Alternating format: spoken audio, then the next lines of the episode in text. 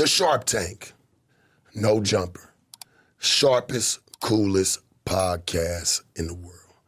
And today, we got a real one in the building like myself by the name of Torae, man. What's going on with my guy what up, today, what up, man? Shaw? What's How you good, feeling, brother? man? Good, good to see you. Feeling good, man. I'm feeling good. No doubt. How was man? How long you been out here? Oh, I've been out here a couple days. You know what I mean? Yeah. Attending to some business, um, doing some shows, and shit, going to concerts. I went to the Lauryn Hill. Was crazy. Definitely want to know what that was like, what that experience was. You know, man, I never saw like Lauryn Hill and the Fugees live. Yeah. I never thought I would because they was kind of all doing their own thing. So, um, yeah, I had the opportunity. Shout out to my man Jerry Wonda. You know what I mean? That's my brother. And um, I hit him up. I was like, "Yo, I'm gonna be on the West Coast," and he was like, "Yo, the tour's on the West Coast. Pull up." So I pulled up, and I got a chance. Like Lauryn's set was crazy, and the Fugees, and they had special guests. Fugees crazy. Yeah, yeah, that shit was crazy. Nas came out. Be was the real. whole group of Fugees Yeah, there? Eric was there, Wyclef and L Ooh, Boogie. Wyclef. Yeah, yeah, I that tried to shit was make sure crazy. nobody was missing. Nah, everybody was there, man. Everybody. Yeah. Then B-Real came out, so I got a chance to see Haka just kill a man. It was crazy. Um, Nas came out. Who else? Uh, Wayne came out. Lil Wayne came out. It was a crazy show Was it how was the crowd? Was it real diverse or was it like for sure.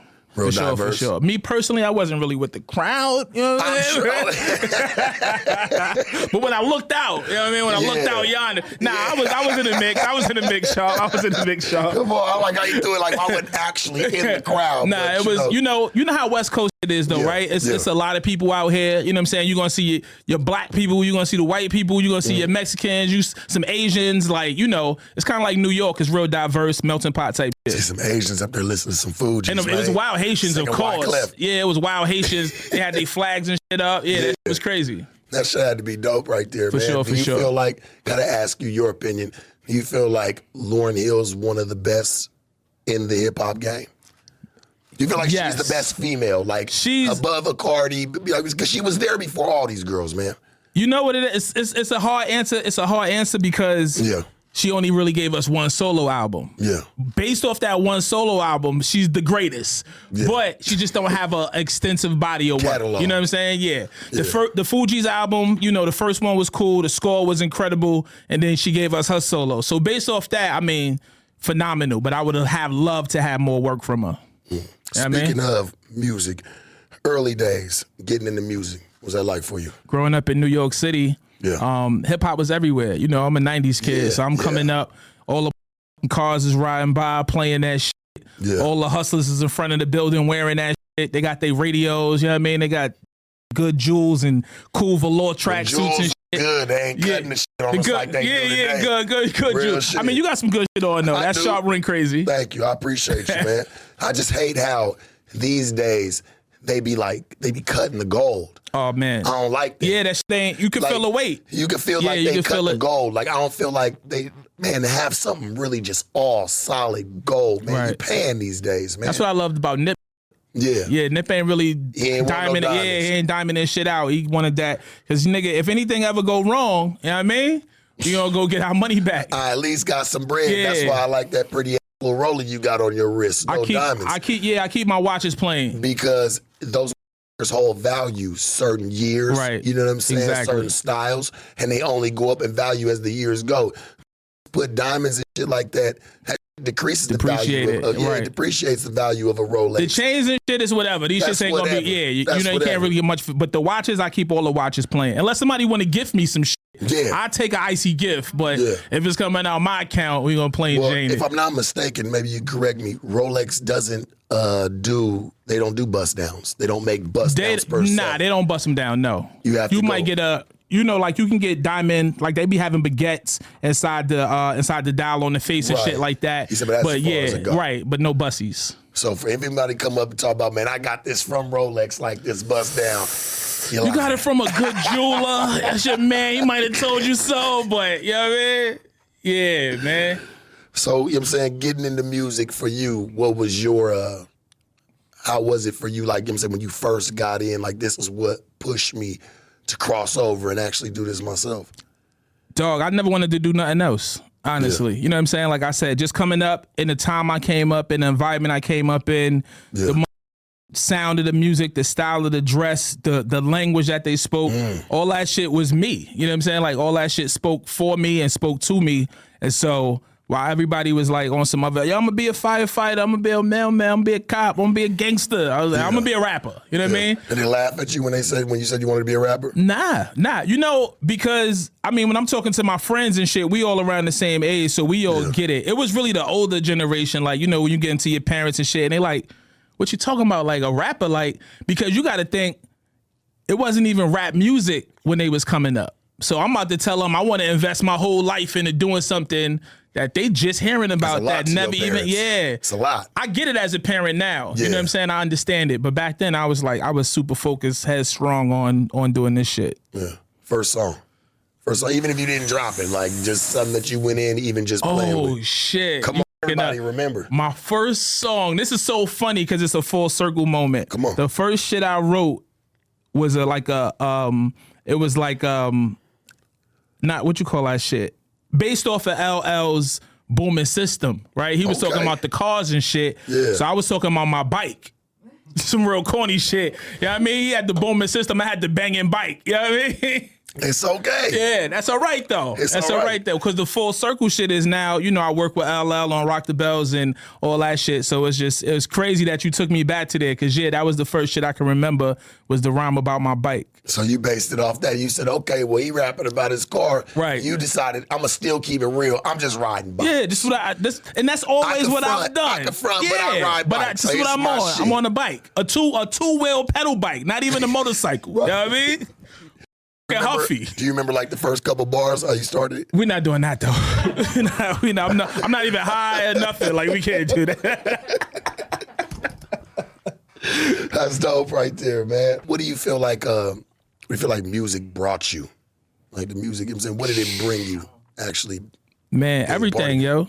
Everything. You know, like I said, um, the desire to do it, the passion to do it, all that shit was innate. You know what I mean? Like Yeah. It wasn't I wasn't no other route I was gonna take. So it fulfilled me in that way that it allowed me to express myself and um, you know, create and use my and use my creative energy, but also just the lifestyle that I've been afforded, you know what I'm saying? The opportunities that came from it. All the shit that I do, people like, yo, you do so much shit there's no radio show, there's no acting, there's no ghostwriting, there's no none of that shit without me being the MC as a springboard. You know what I'm saying? Like that's the shit that set it all off. That was a catalyst. So for me, it's everything, yo. And I still love it. You know, like when I'm in a mood, I listen to certain shit. You know what I mean? Good mood, bad mood, indifferent, whatever. Certain music that I listen to.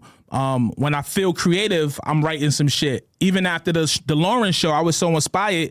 I started Yeah. putting bars together as I was walking out the venue. I'm putting eight bars together. You know what I'm saying? Just like that shit. So it never stops. But the music is everything to me, bro. was there any, like, was there any other groups or outside the hip hop genre? Was there any other people that inspired you that wasn't rap influenced? Oh, for sure. I mean, I was It's just having talk this. about if you like Yeah. Lil Rock, man. I like, Hey, yo, I was just having this conversation Yeah. yesterday, bro. Good music is good music. It's Yeah. genreless. Like Yeah. the dope shit. I'm gonna listen to Hall and Oates. I'm gonna listen Yeah. to Patti LaBelle. I'm gonna listen to Lufa. you know what I'm saying? yeah. I'm gonna listen to Duran Duran. You know what I'm saying? Yeah, all yeah, all that shit. So like dope music, even country shit. You know, I might pop in There you go. Fucking LeAnn Rimes or you know what I'm That's saying, or, or some though, yeah, or some Shania Twain shit, shit, right? Yeah, Yeah, some old school yeah. I'm I'm an old school nigga. Even my Yeah. even my off genres is old school shit. But that's how I know you really came from the '90s because that was the people you named off. Them was really them heirs Right. of people that right, was for going sure. on. You for know sure. what I'm saying? yeah, like the yeah, Shania yeah. Twains and all right, them. right, you right. No doubt. Before Gwen Stefani left, like I listen to all the fly shit. As long as it's dope music. A little bit of Blackstreet, remember Blackstreet? Of course. Yeah, I mean, yep, yep. Hey, what was one of your favorite joints off Blackstreet that you remember listening to? Blackstreet, one of my favorite joints. Um, Yeah. Joy. Joy Yeah. is tough. Um, no diggity, of course. I mean, that's Diggity, a classic. Iconic. Yeah, yeah, yeah, Iconic. for Half sure. Kids ain't even gonna know what that was. Right, No right. Diggity. What Till somebody go sample it. Somebody Yeah, got sample till it. somebody sample that. Right. Right, for right, real, right. for real. For sure, for sure. That's live though to know like you uh you weren't just basing your career and how you m- look at music just off of hip hop, but overall, For sure. you know. That's how you learn. That's how you grow. That's how you get better as a creative. You know what I'm saying? Even like me listening to R&B shit, listening to jazz shit, it helps me as an MC. I'm I'm finding different cadences and different pockets and instrumentation. You know what I'm saying? Like, wow, damn, you could do that. Or I'm like, damn, I can find a pocket within what they doing right here and come with a whole new flow. So all of that shit, I think having music knowledge and, and music theory for sure, you know what I'm saying? Um, it helps you all around the board, no matter what you're doing in this shit. Yeah. No, and you know, not to even go off a topic or nothing, but I think it's like that in football. A lot of receivers and people mm-hmm. like that will go take ballet. Yeah, yeah, You know what I'm yeah. saying? To- to that's help- footwork. Yeah. Just to help their footwork out. You know, you, you got to be open minded, man. When you're going into anything, if you want to be the best. you wanna be the correct? best, for sure. So I do respect that. You're like, man, I just keep an open mind because I want to be able to be open and be free when I, you know what I'm saying, I actually do music. Absolutely. That shit's dope right there, Yeah, man. yeah, for, for real. sure, I for really sure. do respect that. Yo, your upbringing up in New York, man. What was that like other than the music, man? How was it, man? Did you come from a good home, rich home, poor home, mid home, you know? Had a little bit, you know, but we still made it through. Now we definitely was poor. you know what it was though, bro? even when me. you even when you don't have much, when you got love, you Yeah. feel like you're not missing nothing. You know what I'm saying? Like I ain't have all the Jordans, I ain't have all the fly shit. You know, my parents wasn't together. My pops was dealing with what he was dealing with. My mom's was dealing with what she was dealing with. But it was love. I never felt downtrodden. I never felt like we fed up. You know what I'm saying? I'm like, damn, we in the hood. It is what it is. But my people to the left and the right of me, they the same way. But it's love, right? You know what I'm saying? And I think love can compensate for certain things that are not there. You know what I'm saying? I don't never remember no going to bed hungry, starving. You know what I'm saying? We ain't never get put out or no shit like that. Like, I might not have had the brand new Jordans when they right. released I, that day. I didn't have them that year yeah. or the year after. I- that's why I got them on now. You know what I mean? This Right, is this is right. psych, you know what I mean? This is like psychological type shit. Right, right, um, But right. yeah, so yeah, we you know I grew up in the hood, man. Single parent household. It was the 80s and 90s was crazy, but my mom's did the best she could, and and we still this tight to this day. And she's super proud of me, and I'm super proud of her because we both figured out a way out the hood. Right. You know what I mean? Now, us talking about being broke and having money, I know that you know being a rapper is exper- is is expensive. You know, is that something that you experienced as well? You know, having to go through that. You know it's crazy, bro? All the rich, rich I know is the cheapest month. They don't, spend no bread. I'm learning now. I'm like, damn, because people look at me like, oh, Tor gonna take care of it, or if they need something, and if I'm the type of person, if I can help you, I'm gonna help you. You know what I'm saying? But people will reach out if they need something and shit. So I find myself extending my generosity a lot. But the people that really, really got it, my friends that's really, really up, they don't spend no bread, yo. Either they comped or they not buying nothing. You know what I'm saying? Yeah. So for me, you know, I'm I'm over the material type shit. Like first out first when you first start getting bread, you want to look like you got money, um, and you want to buy a bunch of shit. And then after you get the second bins, you like this just cool. You know what I'm saying? After you get the other house, you like it's comfortable. You know what I'm saying? No, but you know what you start thinking? Like I should have saved my money. Yo, it's when just you get up in there and it's not giving you that that that feel that It all wears for. off, bro. It wears It off. all wears now off. motherfucker got buyer's remorse. Right. Or I, I I'm still sensible with, with my purchases and shit, but I'm I'm definitely more evolved in that. I understand like I'm gonna love that shit for a couple weeks, months, whatever, and then it's just gonna be whatever. You know what I mean? So let's do some shit that's I've always- really I've makes always said this. I've always said this, right? To help us try to stack some bread. I feel like I've said this many times, dog, and I and I want to tell you because I'm like, damn, a motherfucker can go. You can make, let's say, make thirty thousand last night, right? Hmm. Swear up and down, you about to put up twenty nine thousand of this. You're gonna put a thousand of it in your pocket. You're gonna live off this for the week. You know what I'm saying? You wake up in the morning. You got that early morning splur. You know, how, like you wake up in the morning, you feeling good. I think I'm gonna go shopping. What's it gonna hurt for me to go pull out a few bands and go shopping real quick? You know, I always say by the time five o'clock comes around, if you still want it by then, go get it. Don't just go off Mm. just of go- impulse in the morning. You know what I'm morning. saying? Of just feeling good, wanting to go to the mall, wanting to go get some new shoe, go Yeah, get you some refreshed new your shit. You now you in the. Beverly Center spinning bread. Now you in the Beverly Center, you you down thirty five hundred before twelve Right. o'clock. Thirty. Yeah. You know what I'm saying? Like damn. I always say this: if you still want it, still have that same feeling. By the end of the day, then go buy it. Word. But nine times out of ten, shit will happen throughout the day You to where that. you'll be happy that you didn't even do that. That's a fact. You be off that shit. Like, That's man, I'm glad. I ain't gonna do that stupid I wish I would have talked to you when I first got to LA. Yeah. Yo, Yeah, it's something really. about out here, man. The weather is just nice. It's, you know, especially coming from New York, it's starting to get cold and shit. When I'm out here, I spend more bread. I spend more bread. Well, LA is expensive just within itself. Right. You know what I'm saying? So being out here, I feel like you gotta pick and choose what you want to do. Like it's cool to go out a couple days, but you gotta go stack up another few, three or four. You know what I'm saying? Then go back out another. Then go back day. out, yeah, yeah, yeah. Can't do it every day. You're gonna not only burn yourself out mentally, but burn yourself out financially. That's a fact. So you got to be smart. Find things to do in your house. Man, you want to you bring the club to you. Got yourself a nice little bar of bottles, you know what I'm saying, that you can pick out of from time to time, man. How you smoke, you know, invite your lady friend over or something. Make the club at your house. It's cheaper. Not me. I'm sure my wife is home. I'm good. Well, even with wifey, Yeah, even yeah, with wifey, like For man, sure, y'all can sure. turn it in. You know what I'm saying? You don't always gotta be outside and spending money because, man, bro, it's crazy around here. Everything in his mama costs. Look at the gas prices. Look at living. Right. Cost They- of living crazy. What they gonna expect you to do around here? It's hard for you to, if you don't make an abundance of money, you or have a roommate, man, you gonna be, you just gonna be living. Yeah. That's about it. That's a You're gonna be able to pay rent. You know what I'm saying? fact. And maybe grab a couple little things until your next paycheck. Yeah, you got to be rich to be broke out this month. yeah. You know what I mean? Yeah, but that's why I see though now. That's why I see why people are uh, so frugal Mm-hmm. around here. You know what I'm saying like you see the Armenians, Chinese man, they don't be buying shit. Them niggas be rich as f- Right. going right back to the hills. You know what I'm saying? Because they stacking their bread. Stacking their bread. Us, bro, we got a lot of vices, a lot of a lot of temptations that pull us. The jewelry store, the shoe store. Oh, f- it, I'm gonna go shop Melrose today. Damn, I want that real quick. It's not gonna hurt. Pass that shit up. That's a fact. But I wanted to really back in that, like that's what I was trying to ask you, like just but back to the music. Mm-hmm. Have like music's ex, is expensive. Have you ran into that? Like you know having to pay to play. Um, not really.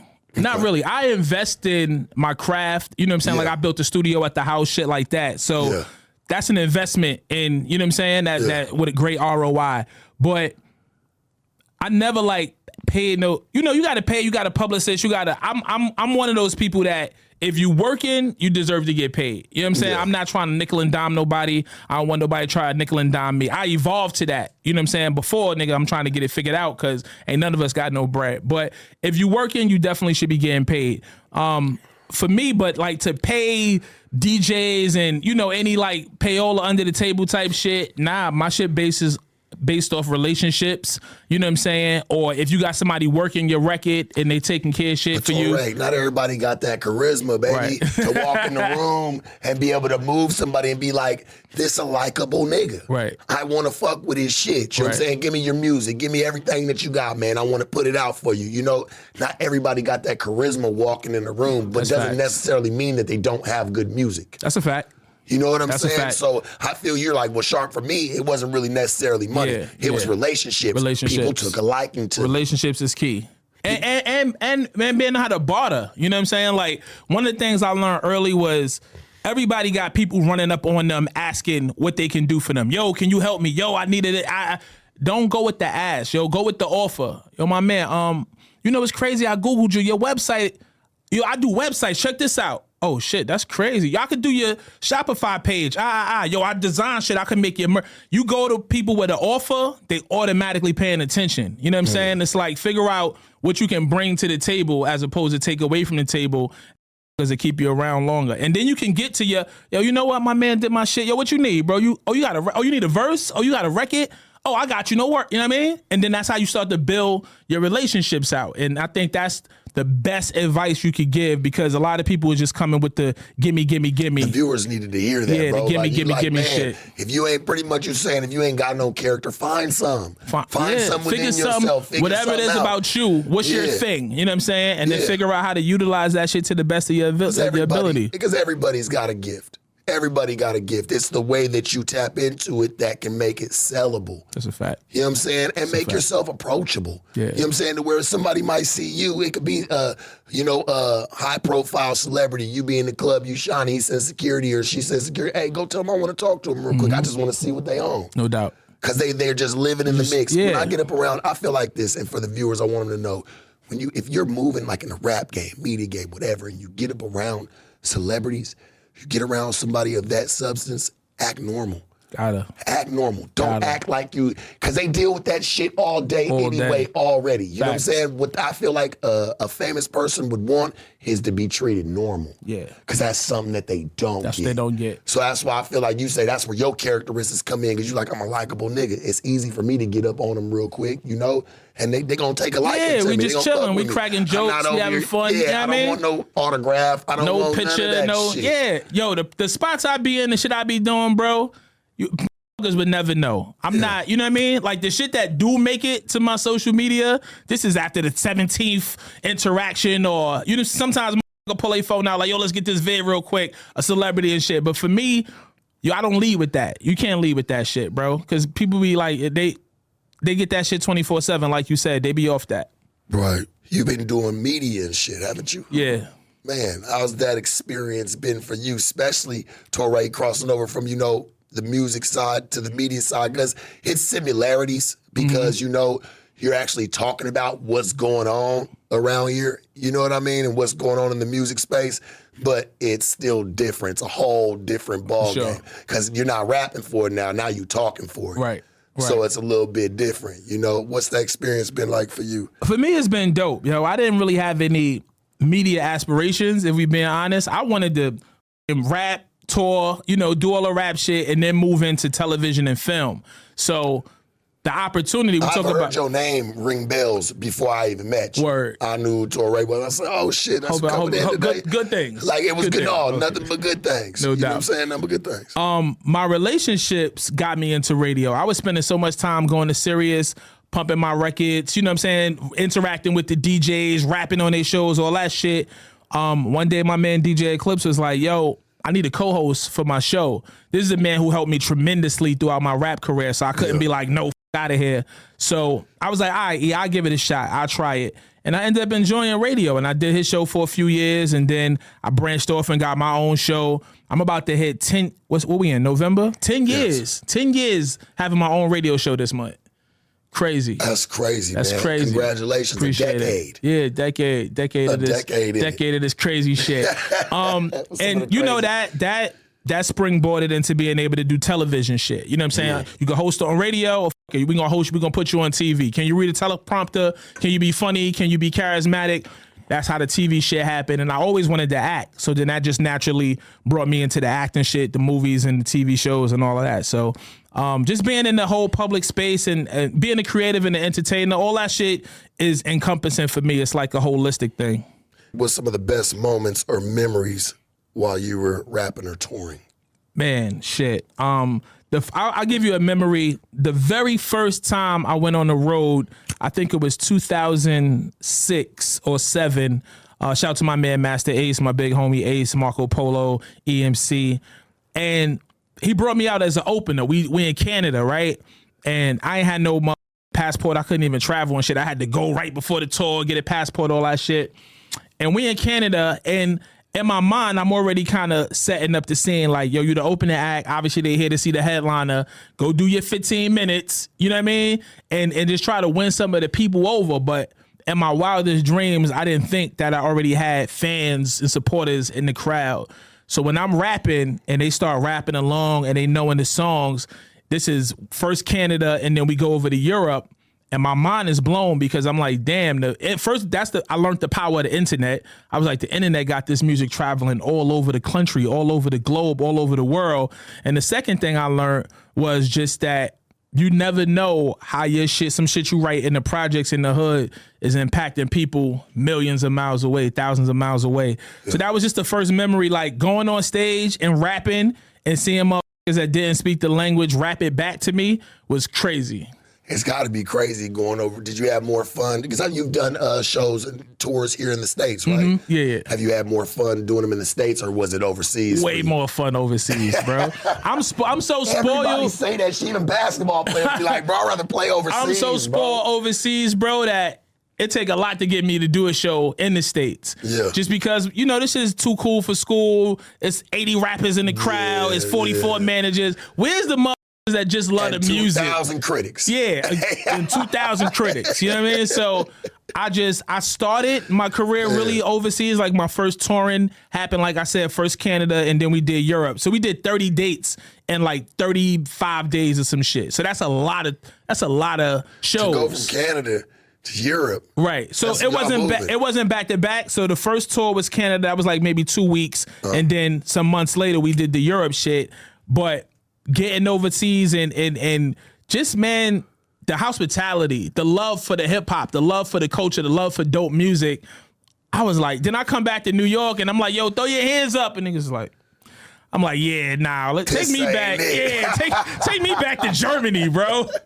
He said they throwing their hands up before we even Yo, the stage. bef- they got they ready. They they there to have a good time. They there to have a good time. They not there for no other agenda. They might want to take a picture. You sign them t-shirt or some vinyl, but they did enjoy the music, and that's what I love. The people that genuinely enjoy the Well, shit. Well, it's hard here when a nigga wants to enjoy your music, but he too worried about if the ops is standing over there around the corner and That what they about to do after your show. That part. You know what I'm saying? So it, I, I feel you on that. People genuinely like in other places like that across the world. People genuinely do just to come out to come Nah, have a for good sure. time. They keep the riffraff out the door. And Here they, the they appreciate you coming, right? They know this guy from Brooklyn. They, I don't know where that shit is at, but I know it's far. So they appreciate you being there. So they going they gonna show up and have a good time and rock with you. Did you uh, already have aspirations to branch out at any point? Like just branch out just by yourself, you know? Yeah, yeah, yeah, for sure. I mean, when I was younger, I did solo work. You know, I was in a group, but for me, it was Yeah. always, you know, Torae. I'm a build. I did before we called it a brand. I was like, I'm gonna build up my name. You're gonna know Torae the rapper, and you're gonna love him so much that you're gonna put him in a TV show, and you're gonna love that so much that I'm gonna end up getting a sitcom, and I'm gonna do some movies. Like that was always my mindset because I was influenced by Pac. I was influenced by Latifah. I was influenced by LL, Kid. Kid and Play. You know what I'm saying? Yeah, for sure. Ice T. I, I'm I'm kicking it with Ice T the other day, and he told me he discovered my music on social media. He was scrolling and he ser- he's like, "Oh, the fuck is this?" He heard some shit. He's like, "Oh, this thing going crazy." Then he said he started. he- I saw when he started following me. Then he was like. He started checking in all the other shit. He's like, "Oh, you do interviews, you rap, you host." He like, "This nigga's dope." And that shit for me, like I've been a fucking Ice T fan since I was a kid fucking with everybody. and he's not fucking with. not fucking with so for him to like when I saw him follow me, and I ain't one of them niggas to screenshot to follow and post it like weird shit. But I was just like, I took a beat, like, wow, I used to Gonna lie, I felt like that when I met Warren G and he followed me. crazy. Cause I was like, damn, you know what I'm saying? This is Crazy. Warren G. Nigga. That's I'm Warren like, G, nigga. That's that up to G-funk shit. Nigga. Yeah, I'm like, I hell grew yeah. up to this nigga, and now this Hell nigga yeah. with my work and with what I got going on. Love that shit. It, it, it definitely uh, does put a little bit more pep in your step and how you move and be like, damn, I'm probably on the right track. You in the right, yeah, you on the right so path, that's bro. cool for you and T to actually engage like that. And he you know? fuck with real ones. Like he fuck with a lot of Brooklyn people. Obviously, he spent a lot of Yeah, time in New York spent a lot shooting of and shit. in New York. Yeah, yeah, yeah. Speaking of Warren, summertime in the LBC, my shit. Yeah. that's my shit. I. You know, I got to get him in here. I talked to his, uh, I talked to his publicist. When I talked to her, they were just about to get ready to go on tour. So Okay. all I got to do is just chime back in. Yeah, spend the block on that. Spend the- Make that spend the block I on want to watch that one. Yeah, I want to watch bring that him in and sit down because yeah. I grew up on G Funk, you know, and like like you said, he was like that. That was a dope era. You know what I'm saying? Because that was the '90s. You know Hell what I'm yeah. saying? Like that was that '90s Hell era. yeah. A G Funk. You know, shout out yeah, to it Warren was, G. it was it was like smooth gangster shit. You know what I mean? It was a lot of harmonies. It was more melodies and shit. Yeah. The beats was ill. Like yeah, Warren G brought a lot to the game, bro. you talking to you talking to Ice T? Give you any like news you could use, like a piece of game that you walked away with? Man, Just, just, one piece, like when you talk to him. in the setting that we was in, it wasn't really that, but we connected. And so mm. now we connected. Now we going, you know, take it further and shit. But just knowing like like you said, when you see people that see you, you know you on the right path and shit. And like you said, he don't fuck with. He said he's like, I don't be fucking with a lot of people. Like he he started He's putting older, liking comments and you know he putting fire emojis and shit. Like He's older. shit he don't gotta do. You know what I mean? Like that shit is like that shit mean the world of me, bro. No offense, I'm surprised he even know how to work social media. That guy's that guy's not. I'm saying like I Yeah, love yeah, Ice T. yeah, He's yeah. not young. Yeah, you know but what I'm saying? yeah, now he a OG. He a OG. He a OG so for real. For him to like, you know what I'm saying, reach out and extend like, hey, young homie, I see you. Yeah, You that know shit what I'm was saying? fire. That's got to be fire. That's got to be a dope moment. No doubt. What was uh, what was your first opportunity in media? First opportunity, whether you turned it down or you took it. Oh yeah, so that was DJ Eclipse. You know, so DJ Mm-hmm. So Eclipse. you, you ran with that was your first move. Yeah, that was the first thing I really was able to do in a in a in a in a wide on a wide scale. Um, because he was on Sirius XM. He had a, a, a mix show. He still got the mix show, him and DJ Riz. And it was on some late night shit or whatever. But he played my music on it so much, it catered to the audience, it catered to that, that underground audience. And so I was just like, shit, this is just me chopping it up with my homie with some of the rap homies, right? This ain't gonna be too hard. And then I just learned how to cultivate my question asking skills, you know what I'm saying? My follow ups, um, how to do research, all that. You start to develop and cultivate how to do that shit, but that comes with time. But the first opportunity was DJ Eclipse allowing me to be on his show on Sirius XM Rap Is Out of Control. That's live right there, Yeah, bro. Yeah, that shit crazy. I just I respect it because you never really know where it's gonna go. You was so you was just trying something. That's a fact. it wasn't something you're like, all right, this is gonna be the goal. We're gonna make this happen. You're just like, oh, y'all want to shoot the shit? Nigga, we doing that yeah, shit we already, do that. Yeah, bro. we do that. You know what I learned, bro? When you got blinders on, you miss the opportunities that's on the left and the right. You know what I'm saying? So like, right. have your focus, but don't be so tunnel vision that you don't see it's an opportunity there because you never know what your path is going to be. You got to be open to the shit that's happening in the universe, and from there you can make the best decisions. Do you uh do you still use your rapper pen when you do interviews? Or you only take it out when you when you make music? Nah, you know, it's this shit is Come on, bro. this shit is all like it's all encompassing for me. Yeah. You know what I'm saying? So Yeah. like, yeah, so all of the rap shit seeps out like I've had on the show and we we rhyme, you know what I'm saying? Like Yeah. and they be like, "Oh, the interview nigga is nice." You know what I'm saying? Like Yeah. shit like that. Or or I've had times where I work with an artist I like and I had the them on the show. nigga. The interview Interview nigga, nigga nice. The interview nigga is nice, you know what I mean? Um, or I work with an artist, you know, whether we did songs together or I did some writing for them or whatever, or we did shows together. So that brings a different level of conversation to the conversation. You know, a different level. We relate more. Like, oh, this was on the road. Like, he know what this shit is like. He know I don't even feel like being here, but I showed up or for the mutual respect, shit like that. So, but for me, it's all like all encompassing. So like the rap shit seep out, the the the media shit seep out. It's all you know. It's all Torae shit. Was one of your favorite interviews you got a chance to just sit down with somebody and do? One of your favorite where you was like, even if it didn't do good, you was like, in my opinion, I like this one. I felt like we touched all the bases. Man, um, I had some, you know, I'm 10 years in, like I said. Yeah. I had some really dope conversations. Well, just Um, one that sticks out. That's why I feel like it's. I can sit here and say the last. What was your top Yeah, yeah, ten? yeah, yeah, But there's yeah, yeah. always one. You know what I'm saying? That really does. I'm gonna tell you one that means a lot to me Mm-hmm. for for numerous reasons, but for the obvious, Nipsey Hussle. When I sat with Nip, because by the time Nip ended up on my show was the Victory Lap album, and you know he promoting that shit, he running around. But we had so many encounters before that, seeing him at South by Southwest doing shows here and there and there, and it's always been love. So when we finally got a chance to sit down and have a full conversation, we had already been in each other's space numerous times and shit. And so, you know, Nip always gonna drop super jewels in there, right? So we did it at Sirius XM. We got a studio audience in there. We got the DJ live. It's myself and my man Gray Rizzy coming with the questions. And it was just like that shit that in the moment, it felt special. You know what I'm saying? Like it felt special while it was happening, and then people taking yo. They use that shit on BT when he passed. They use a clip from it. They use clips from that shit when people graduate. People always tag me, yo. They playing your shit in the in the in the arena right at our graduation. So like it was just the level of conversation that we was able to have, and that it was evergreen content that lives on and on and on obviously with Nip not being here, we we hold on to those moments even tighter. But even if he was still here, it would have that same it would have those same legs because it was just a poignant conversation. So you say it was going to be a timeless interview, regardless. Regardless, regardless, you know, and it- it's it, you know it's a blessing that we had that time together, and it sucks that he's not here. But again, man, we we leave the physical, but whatever you leave, whatever your legacy is that you leave here on Earth, do good work because that's what people have once you're not here no more. I, You I'm I want to jump over to another. Not no jumper. you. I want to, yeah, I definitely, man, for real. That's where we at, and that's the only way we gonna get in the action. You dig? I want to know now. You going over to Sirius didn't have nothing to do with DJ Eclipse, did it? Yeah, yeah, yeah. So that's where it was at. That yeah. I'm saying, did he? I thought maybe you had did something with him prior to Nah, going to Sirius. it was it was he he he. That was the platform he had. He offered me an So opportunity the to be there. call. He was like, "Yo, Torae, serious, come come f- with it." You know what I'm saying? And then so I got a shot at a couple names after DJ Eclipse gave me that opportunity. Years down the line, I talked to the program director Reggie Reggie Hawkins. Mm. Reggie Hawkins was the man I had to talk to to get the show.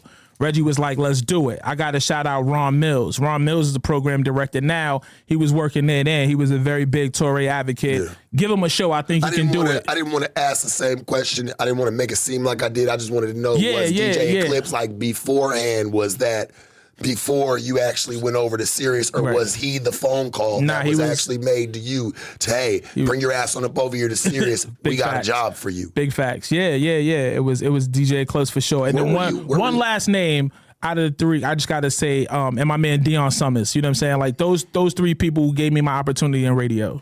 Where were you at in that point in life?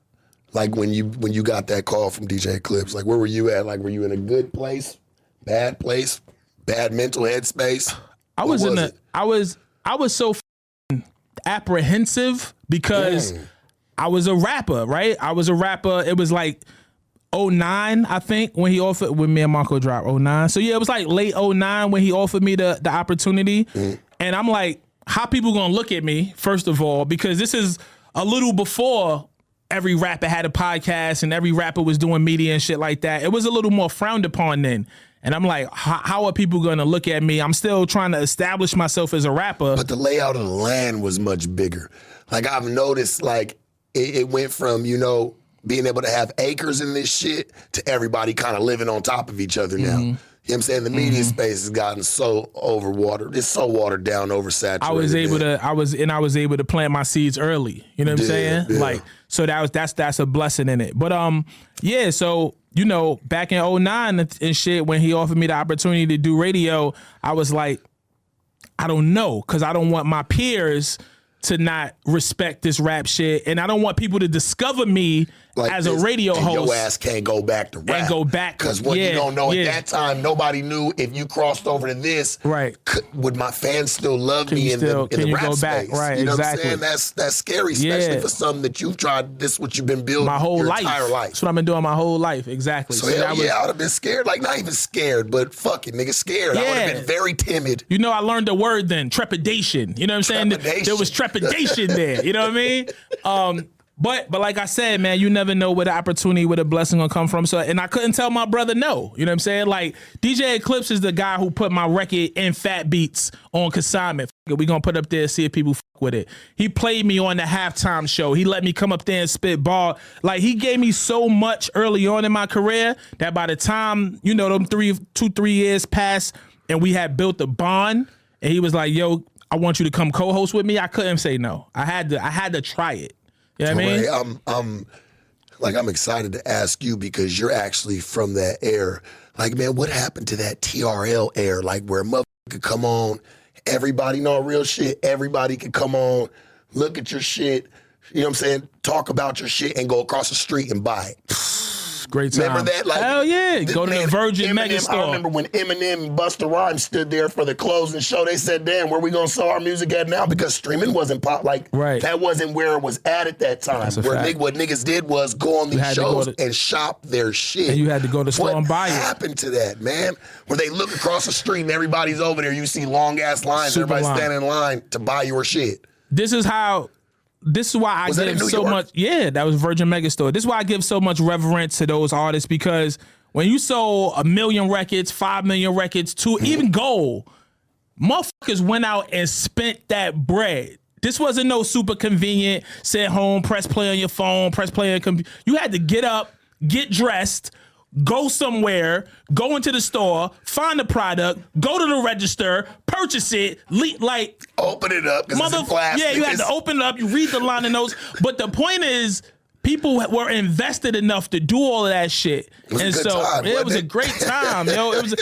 I'm not the I'm not the one to shy away from technology. All of the shit Of course gonna not. grow on and move on, and we all gonna have to adapt. You know what I'm saying? That's just is what it is. But I do respect the artists in that era who was able to maintain in that era still exists today, or just they just presented Lauryn. We keep going back to this Lauryn Hill shit, but No, that's cool. the motherfucking 10 million soul plaque, bro. This is when you had to go, 10 million people had to go get it. You know what I mean? Like, that's some different shit. Is I think what was dope about places like TRL and things like that back then because the artists got to actually interact with the fan. Yeah, and you got a chance to learn, like you said, learn learn who who you. This is when there was a level of mystique with certain Mm. artists. The only time you really could tap in with them is when they did these moments. They did the TRLs or the 106 & Parks, or yeah. they sat down with you know they sat down with Sway or they sat down with Big Boy. We get a glimpse into their life. We want to know so much. AJ and Free, right? That yeah, yeah, 106 Park, right? AJ and Yeah. free shit. Yeah, you know, I got I got shout out my East Coast and my West Coast shit. Yeah. you know what I'm saying. But like, you know, so much shit that you know, so much shit that the Baka Boyz would play, or if they somebody came into the show, you learned about more about your favorite artist, and you felt more connected in those times. Like now, it's so much, it's almost overkill. That's why it was dope to hear your perspective because you actually come from that era to where you saw it actually working, and then you actually got to come over and cross over to the streaming and Yeah. other things like that. But I saw it in Eminem's face. I saw it in Busta Rhymes' face. Them niggas was standing there that day when they was closing down TR, like, where are we gonna shop our shit at now? All these type of platforms are closing. The internet wasn't as big on streaming then when That's that shit was going on. The internet's what shut a lot of that shit For down. sure. There was no more need for it. Right. Didn't and no and you got to go back to before it was streaming, and you know it was illegal downloads. Was on LimeWire, they was on Napster. Yeah. So you standing there looking All the at shit that corrupts your computer. all the shit that give you a, give you a virus. You know what I mean? And maybe X and maybe X videos too. X videos. Had to throw a little bit of nasty just, a shit little, in little- there. just, a little, just a little, just a little sprinkle. The internet definitely did change the game. How did you sure. adapt? Like I said, bro, you gotta, you can't shy away from the technique. You can't like try to fucking hold up a a a, a door against the dam. The shit is flowing, bro. You- Right. it's going it's going to happen whether you like it or not. So you got to figure out how to adapt to it. You got to Yeah. figure out how to utilize it and take all this technology and make it work for you. You know, and the industry was able to figure out kind of how to be reborn. You know what I'm saying? Like once the download and then the Napster shit happened, and you got to give credit to the MP3, the the creator of the MP3, but also the creator of you know the iPod and those first. They like fuck it.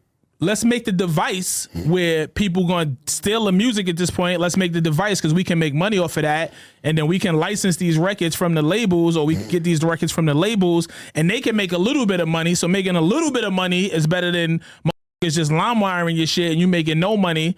And although the rates is shitty, at least it was able to revive the industry to where people can start to, you know, flourish and thrive again. You used to have some cold ass CD booklets, huh? All the CDs, huh, nigga? He's have like three books in your car. You just remind me of a nigga Yo. like that. Like, hey, I bet you The Torae whole- got that shit. Let's I go to had his all house. that shit, bro. I bet you, nigga, we go through his books. He got the cover in there in, Gotta have it in front of the And, CD. and don't put my shit, don't fold my shit up. Don't rabbit ears my shit, bro. I don't play that. Straighten my shit out for, for I fuck you up. Hey, back then, think about it though. To steal a nigga's CD book, right? You talk about a good two grand worth of music Dog, in some of them certain shit, yeah, certain shit, especially like you know, double disc or something. and you or, or the mixtapes, right? Like certain mixtapes that was on CD, like the when they when they started to move into the CD space, you got the DJ Clues and the Ron G's and the rest of the DJ Kay Slays. Some of that shit you wasn't finding again. So if somebody got you, they got you good. You know what I mean? If somebody got Shop, I'm gonna tell you this. I still got all my CDs, bro. I still Yeah, got all my word to everything I love and all my tapes. I got all I got a big ass bin of tapes and I still got all my CDs. It's crazy that it's nostalgic now, right? Yeah. It's crazy that that's, you know what I'm saying, got aesthetics to it to where like people be like CDs. Yeah. Little kids don't know what CDs are, man. What the fuck is that? My kids don't know what CDs are. Yeah. You know what I mean? Think about how expensive though, like them books used to be back in the day. If you had like all the top shit, you know what Mm-hmm. I'm saying? You could have a, like I said, $2,500 CD booklet. You know what That's I'm saying? Where fact. you open it up, nigga got everything. You didn't yank a couple niggas shit out they books. I have, especially. Yo, oh, I went we to all a- getting high. I'm going Oh, I go to a shorty like, house. If I go to a shorty house, yeah, because she That's got where I all got all of. my R&B I'm from. saying she got all R and B I used to shit. peel my cousin for all Oh, that yeah, shit. the- I Toni remember Braxton. I, I peeled her for that uh, that Nastradamus uh, Okay. album. Yeah, yeah, And when yeah, Nas yeah, dropped yeah. that Nastradamus or dropped that I Am, I think it, man, I peeling all that shit. Nah, was cracking back that then. was that was that was one of my go-to signature moves. Sorry, ladies. I met a Oh, chick. I went in the crib. out your book. I'm going to look. First, I want to see where your mind is at. So I want to see what kind of actual books you got on your shelf, and then I'm going to your music collection. I want to know where your mind is at. I want to know where your where your musicality is at. And if I saw some shit I like, you know what I mean? Maybe it left with me. Eh, Maybe. You know I mean? Probably still got some of that shit in the books today. All that shit I told you I still got. One of them shit say Sheila or some shit. Like, I mean, like one of them shits. Definitely, bro. Because back then, you could steal anything out of the car. You got them for their music, they be hot. Oh, for sure. That's a Ah. that's a big fact. That's a Yeah. big fact. If I loan some y'all, I still to this day, yo, I loan my cousin my Common tape. You know what I mean? And he somehow accidentally taped over my tape, bro. My Common album, bro. To this day, in 2023, that shit still hurt my heart. like, yo, bro, how, how did you allow this to happen?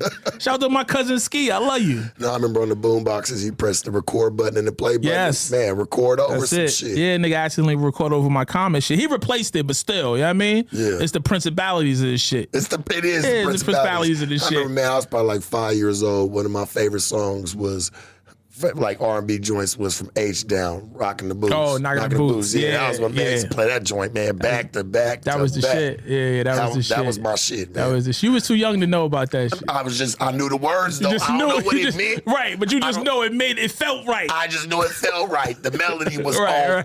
point. We didn't have point. child songs back then. Child's like, you know what I'm saying? Like this it was a little different. Like Yeah. where you could listen to it on TV and right, it's right, just for right. the kids. Kidz Bop shit. We ain't had that. We ain't had that, Now we had to listen to Knocking the Boots. You had to listen to Knocking the Boots.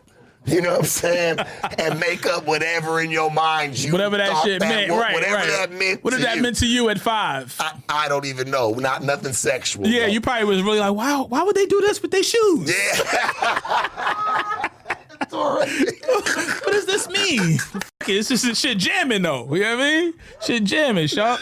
Hey, I gotta ask you, man. What's uh, what's your favorite thing about being in Sirius?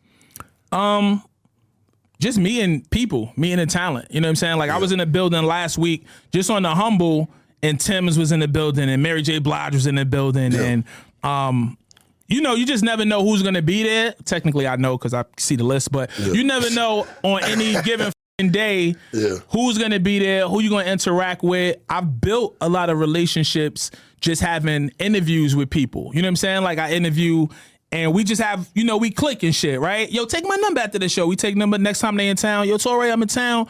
Um, I'm gonna come through the radio, but also we doing this, right? Like, for example, shout to shout to the homie Sonny Digital.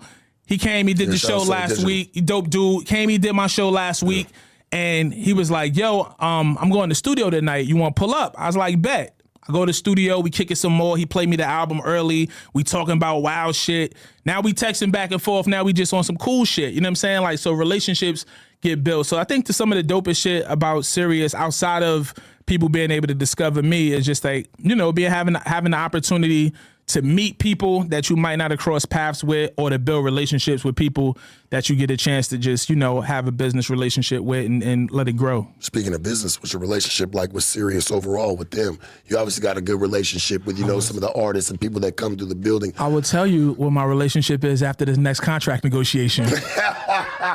I should have known. which is which is upon us right now. Yeah. That's a good question. That's a Sharp. great Just question. maybe a little too Hey, premature yeah, for me, for what I got going We're on. gonna take this clip right here. We're gonna make this part go viral. this is the part right here. I just want to know, you know, I mean, it seems like it's had to been some, I mean, somewhat great because you have stuck around. For sure. I haven't heard any type of problems. Come Yeah, yeah, nah, for with, sure. You know, Torae and Sirius breaking up at any type of, you know what I'm saying, any time or nothing like that. So I just wanted to know where the relationship stands because I know being around that long, around each other, that's a relationship. For sure. What happens in relationships, they get rocky Yeah, sometimes. shit, yeah, for sure, for sure. Nah, like know? I said, Dan kicked me out, and I and I ain't storm out. So Yeah. obviously, it's mutually beneficial. It's working. I enjoy. I don't do nothing I don't like. First of all, I enjoy the people that I'm around in the building. Yo, whatever I do, whatever you see me doing, and people be like, "Damn, you do so much." It's because I love it all, bro. I don't do. I don't get up and drag my feet to do nothing. You know what I mean? I got here 20 minutes early, right? Because I wanted to have this conversation. I don't do nothing. I'm, I'm, it's a it's a blessing to be in a position where now granted, some days you might be a little under the weather, a little tired. That's different shit. But Yeah, yeah. there's nothing I get up and do on a regular basis that I don't absolutely love. And so my my time at Sirius and what I'm able to do there and how I'm able to utilize my platform is great for me. And it's obviously beneficial for SiriusXM to have the currency that I bring, you know what I'm saying, from the culture. So yeah, man. Now we gotta do is just figure out the zeros. Yeah, You know I mean? thought it was just a great question. I'm like, you know, because I, think work, I work, in, media, I work in media, you know, and it's all, and I believe, you know, especially partnering with somebody or being, you know, under an umbrella, you know, it's very important to, you know, keep the relationship strong. You Nah, know what sure, I'm saying? in sure. the business aspect of things and make sure nothing ever gets rocky in that. And like I, those people that I shouted out earlier, man, shout to to Dion and Ron Mills and the whole Yeah. team over there. You know, great, great guys, great guys for sure, for sure. you're in traditional media per se. What do you think of like all this, like the new media that's going on today? Because you're one of the first, Torae, like kind of crossed over, like and and actually came over from being from rapping. From the artist side, yeah, like so for that's a sure. hell of an, an insight to me. You know, what do you think of this new media today? Because that's what everybody that's what I feel like they're starting to call it, Flacco and all them. Like, Mm-hmm. you know, there's new talent that's coming up and they got a whole different outlook to what music sure. is, who's hot, who's not, who's shot. You know, Yeah. like it, it, they do. fact. They got a whole different outlook. Like these these kids, you know, they'll say F Tupac. They don't. Tupac is no. You know what I'm saying? I know yeah, that's yeah, yeah. gotta bother a person like you Right, because right, you right. Uh-huh. really come from that era and really stand on that. Yeah. What do you think, man, about this today? New media. What's new media mean to Torae? So it's a two part answer. Okay. I love that anybody that want to get out there and express themselves Mm. have an opportunity to do that. You know what I'm saying? Especially if you can monetize it and make some money and get out of some of these traps that they put us in. You know what I mean? Like, cause all of this shit is designed to keep a certain class of people. It's water. Thank you. Yeah, they, this the shit is designed to keep a certain class of people mm. in a certain tax bracket forever. So if you can figure your way out of that shit, I gotta commend it. I gotta salute it. With that said, there's not a lot of for some, it's not a lot of respect for the traditional journalistic integrity. Just don't do research. Oh shit, such and such shot. You know what I'm saying? You don't even know if it's real or not. Or you see a motherfucker laying there bleeding. You see a motherfucker laying there bleeding, and the first thing you do is take a video. Like that shit for me is a little crazy. That's a little nuts. but Laney, bro. but that's that. That's the that's the that's the new shit. That's what the kids is on. You know what I'm saying? Right, right. Um, but it's some good shit out there. It's a lot of dope shit. Like shout to Gina Views. Um, out Gina Views, man, Yeah, shout for to Gina. sure. It's a lot of um, shout out to Nyla Symone and, and Speedy and uh, everything they got going over there on the Amazon side. So it's a lot of dope. You know, um, shout out to Yachty and what he's doing. You know what I'm saying? Like I feel like he got the cheat code though, bro. He's a big artist. Come on, right? Torae. well, he I'm gonna got say the this. cheat code. I'm got- I, and shout out to Lil Yachty, but that nigga got the cheat code. And like he said, he was like, man, I was one of the first people, man, you know what I'm saying, other than Post Malone that ever did Twitch. He already had the cheat code a long time ago. But he still bro. had to build it though. He still had to build it. You know what I'm saying?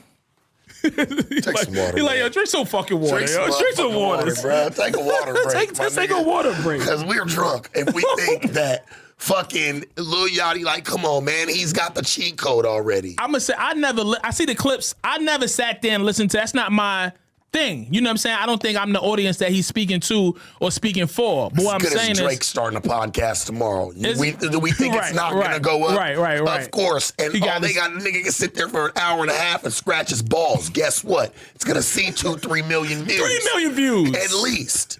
So I feel like there's some guys that really have the cheat code and didn't have to really work up at it like how you That's did. Because you came in at a time That's- that, that's like you fair. said, it was it was kind of frightening Right. to you know leave that side of it behind, like leave my hip hop career behind to come over to this to media. Like it, it wasn't really heard of like that. Yeah. It was very new. Yeah, it's definitely he. So I, what I will agree with you on is that it's a much easier, a much easier transition for him. Obviously, he already got millions of people that follow him, so that's already built in ears and eyeballs. So I'll give you that.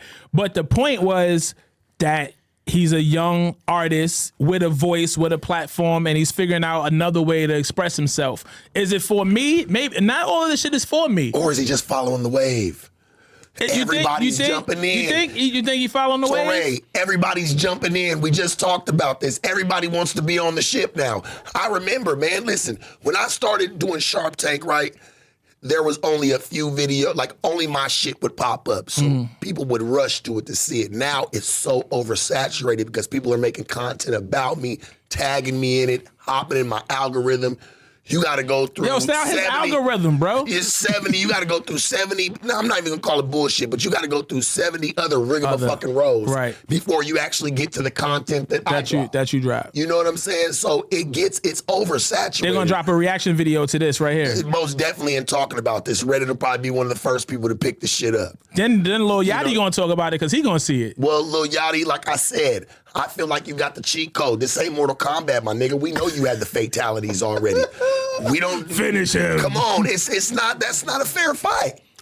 That's not a fair fight. I. Yachty's already I, on. I understand your point of view. Musically, he has a fucking fan base out of this world. They fuck with him. You know what But people I'm can saying? say I was cheating because I came from the music space, right? They like, oh, people already fuck with you. But it was new to hop over. Nobody knew what was going to happen. You had to gamble and take that chance Definitely at had that point. to- now we kind of know what can happen. You know what. I'm saying? Because it's already been battle tested. Some of these motherfuckers flop because they're not consistent, and they and, and this will be the test of time. Really, even not that we're gonna fucking make this a Yachty show, but we'll see if Yachty continues to put out content and be consistent. Because sometimes artists they jump into the shit because, like you said, it's easy and it's right there, it's a layup, Yeah. and then they three months later it's over. You never hear from them again. What do you think about the situation up at the Breakfast Club? You think it's over for him?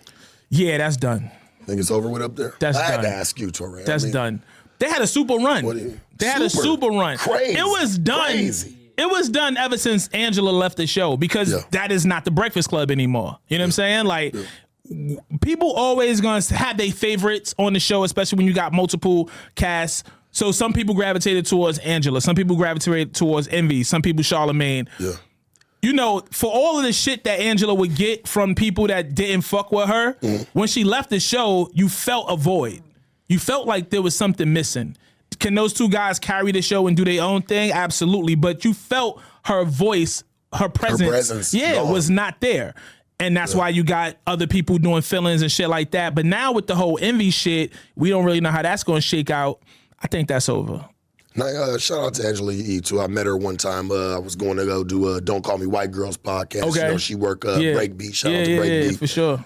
Went to go do her shit. Angela Yee was just finishing up. I got a chance to meet her, so it was cool, man. She got a nice presence, nice lady. And that's the homie. She from Brooklyn. Yeah, that's yeah. That's nice that's lady. gang. I knew her. I knew her from Sirius. Her Sirius days. You know what I'm saying? So yeah, that's the homie. So you say it's definitely over, and do you do you feel like the shit that's going on with DJ Envy right now, whether he's guilty or not, that shit doesn't matter. Whether he knew if you know Cesar Pina was, you know, he, he knew this was actually going on and actually had any kind of involvement in it. Do you feel like him just even being a part of that could have possibly ruined what's going on at Breakfast Club? Because I seen oh, Charlemagne tell him shut the fuck up, pretty much. right? Because he, you, you, you, when you got an open case, you know you're Yeah. not supposed to talk. You know what I'm saying? Like, so that's just rule And, number and one. he shit. wanted to anyway. He says, no, no, no. I feel like I want to address this. I'm like, Anything you envy. say can be used in a court of law. Whether you think you saying that, he should know his pops is a cop. You know what I'm saying? Like he should know that shit. But it's tainted. It's tainted. There's there's there's there's some stink on it now. And so, you know, I don't know how the parent company is gonna react to that shit. Nobody want their offices, their buildings ran up in. You know what I'm saying? Like that's that just making it high. This is corporate America. You got motherfucking shareholders and shit that you gotta you gotta account to, and they don't want to be in no nigga shit. They came in So- there and grabbed them drives. Yeah, The feds grabbed 'em- yeah, came yeah, and grabbed yeah. them hard drives and When, things. but I always look at it like this, right? You got to remember this too, and especially you know you ain't do nothing. Police, feds, especially when they come in, they come and start taking shit. They're gonna make sure they walk it by you in bags, make it Oh, look like yeah, they they got all make- this. Some of it's a scare tactic. Of course. so just chill. It's a show. I don't know if that made him nervous and made him feel like, oh, I gotta go say something. But he- I'm sure your lawyer even told you it's not in your best interest Yeah. to talk about it. What do you see for the future for them? Where do you think they gonna head to, man? after this? Like, what's the when the Charlemagne is settles? already he's already been doing his solo endeavors, so he gonna Yeah. continue to do that. You know, he Yeah. gonna end up with a night show or another day show or something like that. Yeah. Envy been Envy's gonna be fine. You know, as long as he's not found guilty and don't got to do no time. You know what I'm saying? Like, obviously, if he got to do time, then that's a different conversation. But he'll be fine because he a hustler. You know what I'm saying? He came from the street. He came from mixtapes to mix CDs to DJing club. Envy the motherfucker to do three, four clubs in a night. You know what I'm saying? And he was able to turn that into a radio career. So I think they'll both land on their feet. So do you feel like if Envy goes to jail, it's over with for him right now? Like right now, this ain't the time to leave the space because, like we were talking about, the space is oversaturated right now. Mm-hmm. New content, new characters are coming daily. For sure. You know what I'm saying? So do you feel like if he had to go serve you in a few years, he'd get out? His, his you know what I'm saying his candle done blew out by then. I don't even want to talk about post jail because I don't wish jail on nobody. I don't wish jail on nobody I mean? either, but I'm just saying if he if he was we're just hypothetically looking at it. I don't want him to go to jail. I don't wish jail on nobody, but if he was to go to jail, do you feel like him even going for a year, 2 years, his career would be over? Like he can't leave it behind right now. Right now's not the time. if he had to do anything for two years and move away from this space, I think that he's built up enough of a following and enough of an audience mm-hmm. that people will be interested when he came back. yeah. What he was able to do with that is up to him. But I think there would be an interest. Like when Bobby and them went and sat for all that time, Bobby and Rowdy and them, right? Mm-hmm. People was like, damn, we ain't get a lot of music from them, but they stood tall and people respected that. And when they came out, people went back. It's a lot of art. Imagine the artists go away for five, six years and then cut. Nobody checking for you. But because of what their story was and because of how how tall they stood, even though they were gone from the music space from all that time, people was still engaged because they wanted to see what they was gonna come with, and they was able to figure that shit out. Well, they put it out to where like Bobby was supposed to never get out. Right. You know what I'm saying? Right. So I think that's what kind of gave him his uproar when he actually got released. For sure. Because they said, what's about to happen? They didn't let, quote unquote, they didn't let an animal out the cage. You know what I'm saying? They didn't let a real demon out the motherfucking lair. You I know love, what I'm I love saying? that. I love that young guy, man. I, I love him. I, I love his presence. I love how he just he really is a good guy, bro. I think he just people like to. I always say don't poke sleeping bears. Like you know what I'm saying, because niggas will wake up and get. I'm gonna really tell you this, bro. And I said this shit early in the conversation. Yeah. We being fucking set up and targeted. You growing up, he's a product of his environment. That's it. He's a product of his environment. He grew up in a different place with different opportunities and different resources. He's a different person. Yeah. He's a product of all of that shit. So when you're looking at America's nightmare, you gotta blame America for making that shit. Right. You know what I mean? You had um, recently, you had just recently dropped some new music with longtime friend and producer Marco Polo, man. yeah. Let's talk about it. Midnight Run. Uh, it's been 14 years since me and Marco dropped a project together. That's so live, bro. yeah, yeah, yeah. The fact that first of all our chemistry is still great because that's my brother, but the fact that so many people cared and asked, you know, that's one of the beautiful things about social media is that your fans can talk directly to you. Every day, if it's not seven days out the week, it's two days out the week, or it's three days out. Yo, what's up with this? Or they'll play a song. Damn, this is my shit. I hope y'all drop some new music. 14 years later, they still have demand and to sell records, physical records. You know, we did classic shit. We did vinyl, we did CDs and cassettes in addition to the digital. And every week I use my 10, you know, your 10 Instagram carousel mm-hmm. to highlight 10 motherfuckers who bought that physical product. Cause that's again, they they spent their bread to own something tangible. It ain't just press the shit on your phone and listen. It's like, yo, I gotta put my information in. I gotta wait for this shit to show up. Now I gotta take a picture and post it. That's care. That's love. That's a real audience. So I want to make sure I get them that love right back. So I believe I believe Sway interviewed you guys about it earlier in the year, Shout out to and it actually Bro. got it actually got featured on Hip Hop DX, right? crazy. Yeah, yeah. Shout out to Big Bro crazy. Sway. That's my brother, man. Love him. Shout out to that whole Sway in the morning. That's crazy, right there. You and uh, you and Marco gonna do any more shit in the future? Y'all planning? Yeah, To do anything yeah. else? I, I text that motherfucker every day. Send the beats. You know what I mean? Yeah. Send the beats. So we, um, you know, if it makes sense, we'll tour. We definitely gonna make some more music though. I said no more music droughts for me.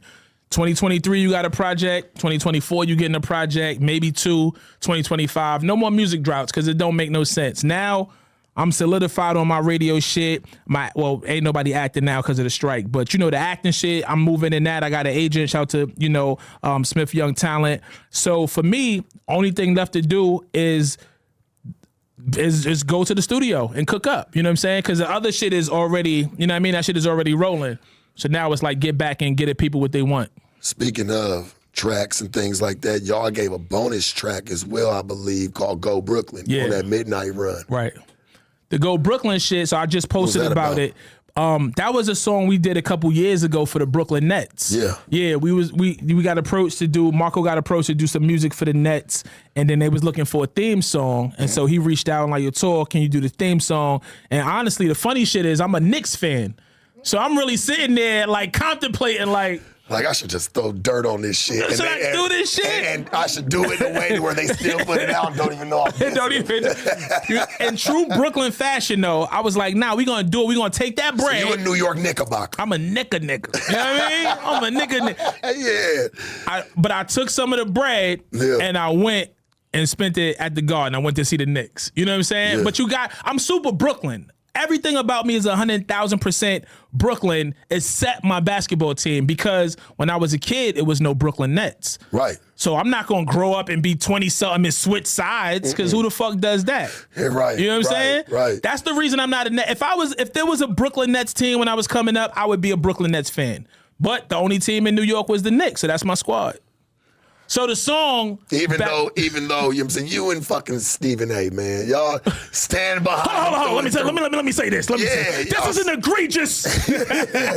Y'all stand by them motherfuckers thin A through and through, homie. And y'all be having more problems than a little bit. a whole lot of problems. You know what I'm saying? Hey, I ain't gonna lie though. I like uh I like Julius Randle and them. I like them dudes up there, man. You know what I'm saying? They know how to ball. I just don't know what's I don't know what y'all missing, but y'all missing something. Missing a whole lot, y'all. Y'all missing it. Who your squad? You a, you a Clipper? You a Laker? Uh, Honestly, man, to be real with you, I was always a Mavs fan. A word. Okay. I'm talking about like Steve Nash, Dirk Nowitzki days when they was playing together. Crazy, You know what crazy, I'm saying? So crazy. I always fucked with them. Watch us, watch us win our first championship. All that. Dirk was the only Fire. one to, to, to pull it through. Jason Kidd. I you know what feel like this, like with Dirk. Dirk was the one that opened up the game to show that big men can shoot too. that's a fact. Big men can move like the smaller dudes. Right. You know what I'm Kevin saying? Kevin Durant too. I Kevin mean, Durant. and, and, and Kevin Garnett. Yeah, you know what I'm saying. these guys are yeah. these guys are big shooting. That was unheard of. For sure. You know what I'm saying? Even sure. back in the day, nobody really shot three pointers. Everybody either took it to the rack Yeah, it was you play in little the long paint. twos. Yeah, you play in the paint. You doing your hook shot. You know what I'm saying? But Like you playing three-pointers close to the rim. later. Yeah, you close to the rim. The big men always stay close to the rim in the painted area. So, um, yeah, shout out to Dallas, man. but you. Appreciate the it. song. Um, go Brooklyn. So when we, me and Marco was doing the album, he was like, "Yo, we never really officially put that song out." I'm like, "Yeah, but we did that shit for the Nets. Like, why would we put it out?" He like, "Yo, it's still a dope joint. It's really a Brooklyn joint." But in my mind, I'm like, "Yeah, but I got mad basketball references, and they it was certain words they wanted me to say and shit and all of that." So in my mind, I was like, "I don't think it's a good." Song, song. I think it's a good basketball song. Yeah. But Marco was like, "Yo, let's put it out." So we compromised. It's like, "Fuck it, let's put it on the physical, and anybody who bought a physical will get that." So that's how that came to be. That's dope, right there. You uh the president of the I think what's that, the New York chapter of the Recording Academy. Yeah, yeah. The organization that puts on the Grammys. I'm the president of New York. It's been That's a dope, cold. dope privilege to do that for How'd sure. that come about? You know, a lot of people don't know that if you are an artist, if you have X amount of credits, you got to have 12 credits. Uh, or artists or anything in the music industry, you can join the academy. You know what I mean? You can join. It ain't no fucking Wizard of Oz behind the curtain. Yo, I got 12. If you put an album out with 12 songs on it, that's 12 credits.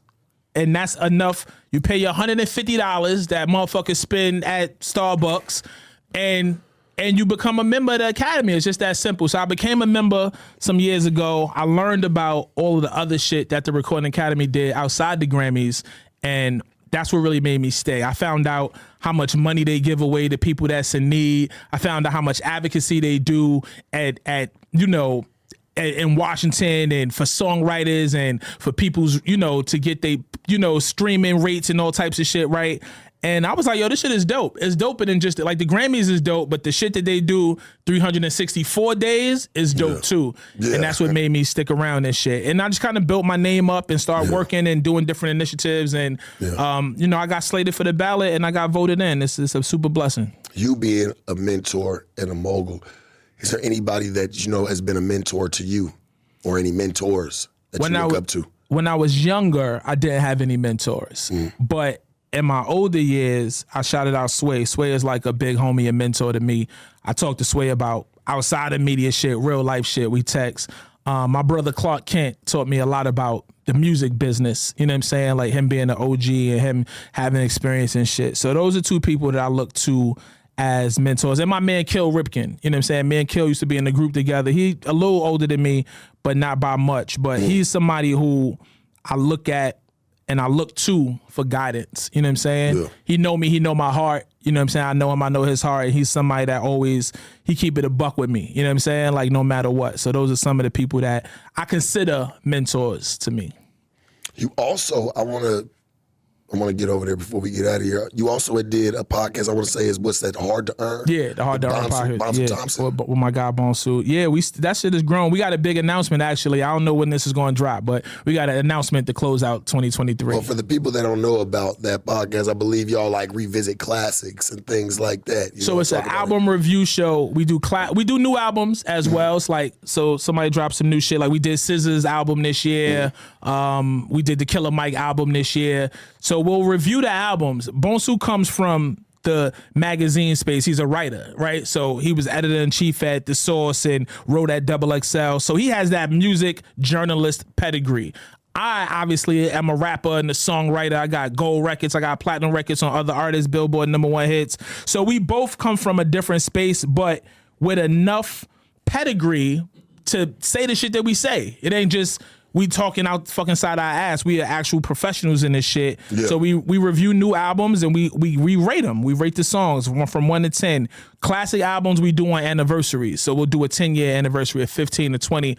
We're about to do the Wu Tang album, Thirty Six Chambers, That's gonna be crazy. for the thirty year anniversary. We doing that live in New York City to close out this month too.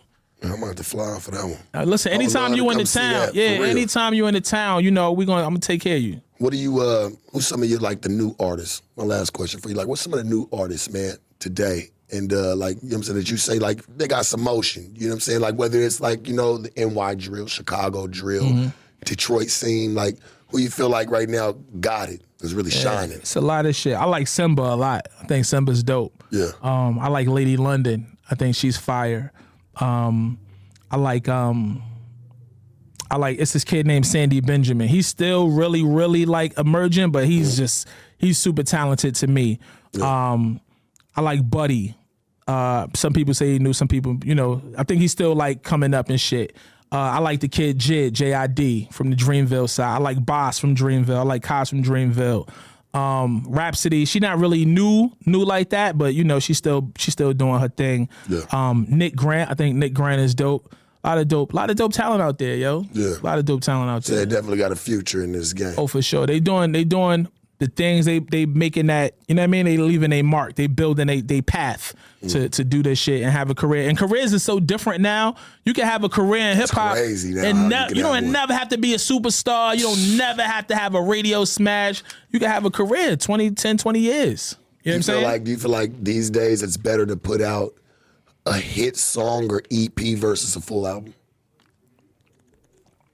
I think it depends on the artist. And and what I when I say that, I think that depends on who your base is. Do you have a base that's an album fan base, or do you have a base that just consume shit that as it comes? Because if they want more, then drop more. You know what I'm saying? And if you if you looking for superstardom, then try to make a hit. But if you got a base that listen to an album, sit 30, 40 minutes and really go, then make albums and feed that base. But you gotta you have the opportunity now with research and algorithm and all that bullshit, but you can also tap into exactly who your base is and just cater to them. Well, there was guys like there was guys like Fetty Wap that when you know he dropped that Trap Queen, they wanted more, but he still just kept pushing that song. Well, he, he pushed that for a minute until it really blew. Yeah. But then he came with like five Or more. he came with RGF Yeah. Island. Yeah. You know, he start coming with the uh, My Way shit. You know, he start really knocking them out, but they were hits. Yeah, that's he didn't he just bring. with- He didn't bring no fucking album. He just they wanted it so bad that anything he dropped after that, This was going crazy. they was ready for him. And then eventually he did put it all together on the album. But Yeah. yeah, he came with after Trap Queen was like you said, RGF Island and My Way and Yeah. all that shit. Uh Money, all that shit. Like he just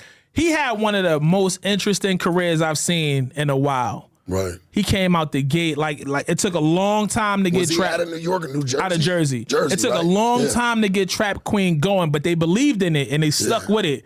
And once that shit went, he came back to back to back. I think it was five or six eh, chart topping joints like crazy. And then he could never find that thunder again. Now he fucking doing time. Fucking crazy. Come on, Shit bro. crazy. He said one of the greatest things that never happened. Like one of the greatest Right. artists that never like ever got to really happen because he was on his way. Yeah, yeah. He man. was fucking on his way. Why go even put your? I mean, I don't know what the case was. Yeah. To me, hey man, free free Fetty Wap. free man. Fetty. You know what I'm saying? Unless he unless he unless he did harm babies or some shit. You know what I mean? I don't fuck with Pooh Shiesty said he done wrote a song every day since he been in Oh, jail. you know, when he come out, He said he's got a, he said he's got probably equivalent to about five six albums ready that he's written. Remember so that's far. what Pac. Remember that's how Pac was. That's you know how what I'm saying? was. That's how Pac was. He, He said it's out the clearest I ever been. He said no smoking, no nothing. He No said this drinking. the clearest my mind has ever just been. eating that bro. motherfucking jail applesauce. You know what I mean?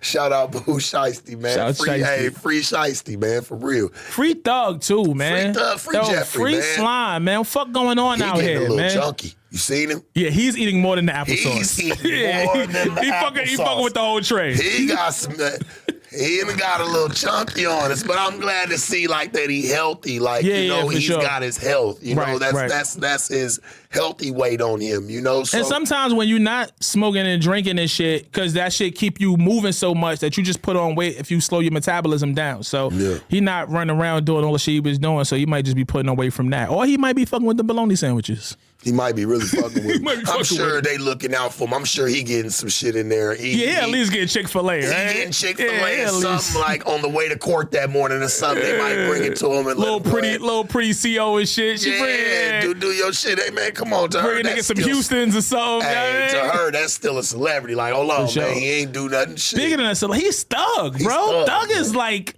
Uh, like a modern day iconic, like you know what I mean? Yeah. yeah. He's he's a big deal. Pause. I, I, I, I fuck with Thug, man. I, I really do. They was talking about it this morning on the news.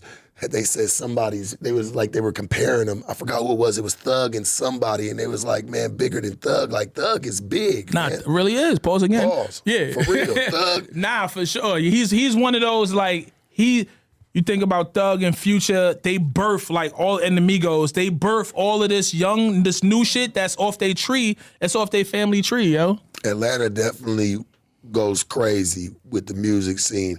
They also uh, that's also what home of Twenty One Savage. Right. That's, that's the home of quite a few Gucci Mane. You know what Yeah, I'm saying? The yeah, whole for 10, sure. 17 camp. sure. You know what I mean? For sure, for sure. Yeah, ATL is the new. It's like the new metropolis. You know what I mean? Yeah. I can't. I'm a New Yorker, and and I be I be fucking sitting here lying. I don't. I didn't come here to sit here and lie to you. If I said that Atlanta didn't dominate the space crazy, Came to my mind. So they were saying this morning on the news that Lil Uzi's a bigger artist than Young Thug. Mm. What you think about that? let me think about that. Lil Uzi. yeah, Lil Uzi is bigger. Young Is a bigger. Thug. Yeah, is a bigger artist than Thug. I think he's yeah. I think he's had bigger records. Yeah. I think he's had bigger records. So it, it really is nuanced shit. Come Thug on, man. is We talking about Thug here, man. Thug Thug. is the most. He's influential. He got. He got. But shit. So do Uzi. Honestly, Uzi got a fucking tribe of. You know what I mean? His fan base Yeah. is crazy. Yeah, yeah, bro. yeah, yeah. He got because you know why his fan base is fucking diverse as hell. For sure. You know what I'm saying? I'm not sure. saying thugs thug isn't, you know what I'm saying? But he sold all of us up. He got all he got all the niggas for sure. Mm-hmm. Probably some other genres of people, you know, but I I feel like it's probably limited to what Uzi has done and going Yeah. around like people fucking with him all over the world. Nah, Uzi is he's yeah he's a he's a rock star. You know what I mean? He's yeah. a rock star. His shit is his shit is far beyond the walls of just hip hop. You know what I mean? I fuck with Uzi too. Yeah. I fuck with Uzi too. Fuck with Uzi. I like. Uzi. Hey man, listen. I actually had uh I talked shit about the pink tape. I think the pink tape he had just dropped. I was like, man, I just felt like he could have came harder, but then I went back and paused. Uh, you know, I went back. I, I went back, you know, and I listened to it again. I was like, okay, this shit right here really go on. There's some shit on there. It's it's not it's not there. it's not I want you know what I mean? It's not great, but it's some shit on there. It's some shit on there for sure. Yeah, Uh, we does. need that love is rage Uzi though. You know what I mean? Yeah, yeah. We need that love is rage Uzi. But I fuck with Uzi. Uzi I is he gonna do some shit with like Playboy artist. Carti on there. I wonder if he gonna throw some play some Carti on there with him because he always talking about that nigga. Carti another one too, yo. He got a nice bass. No, Pause. you know what? You know what Carti does? That pause. That was a crazy. You know what. Carti? You know what Carti does? He comes out rare moments. Mm-hmm. You don't know when you're gonna see him. That's a fact. He's kept this mysterious. He got that mystique for sure. to himself that sells to the world. Like people can't wait. Oh shit, Playboi Carti coming. Ain't no telling when we gonna see him again. And when he do them festivals, them motherfucking mosh pits He be came, going he crazy. came out. He came out with Travis. I think they had just did SoFi together. Oh, think yeah, he, yeah, did he come out at SoFi? That's crazy. I, I think he came. No, I'm That was the same night as the Lauryn show. So uh, it's mad, you know that because they both the venues is right next to each other.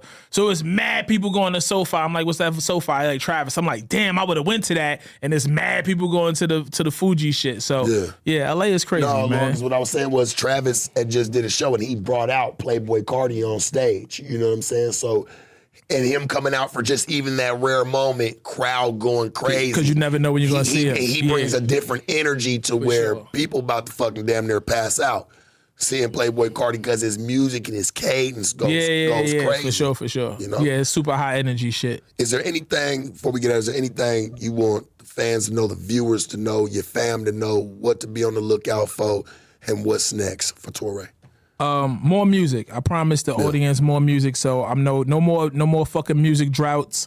Um, thank everybody, yo. I think I'm super grateful to be in this position because all of this shit for me, Real Talk Sharp, is the bonus. All I wanted was about five pairs of Jordans, a gold chain. You know what I mean? Be able to go fucking buy McDonald's every day. I didn't want much. All of this shit is the bonus, bro. Yeah, all this yeah. extra shit, the accolades, the respect from my peers, opportunities to sit down and chop it up with real ones. Yeah. All this shit is extra, bro. So I'm living Yeah. in I'm living an extra time right now. So I appreciate all of it. Um, more music, fuck with the podcast, fuck with the radio shows, fuck with the acting, fuck with the real one. I'm here. Hey man, we appreciate you for coming in, coming and fucking with us, man, and sharing your insight of just what's going on today. When I come down to that New York level, when I'm tapping in, man, Nah, for I'm sure, for fuck sure. With you, Fuck you with me in. New York. Hopefully, man, before you get up out of here, we can link up, have a drink or something, man. You know, go chop it up. You know, you got a new friend, man, with you. With it. You dig? We gon' we gonna do it for real and not Yo, for she play. said, "Aw." Lord better knock it off. The Shark Tank, no jumper, sharpest, coolest podcast in the world. Hey Donnie, shoot us out the motherfucking gym.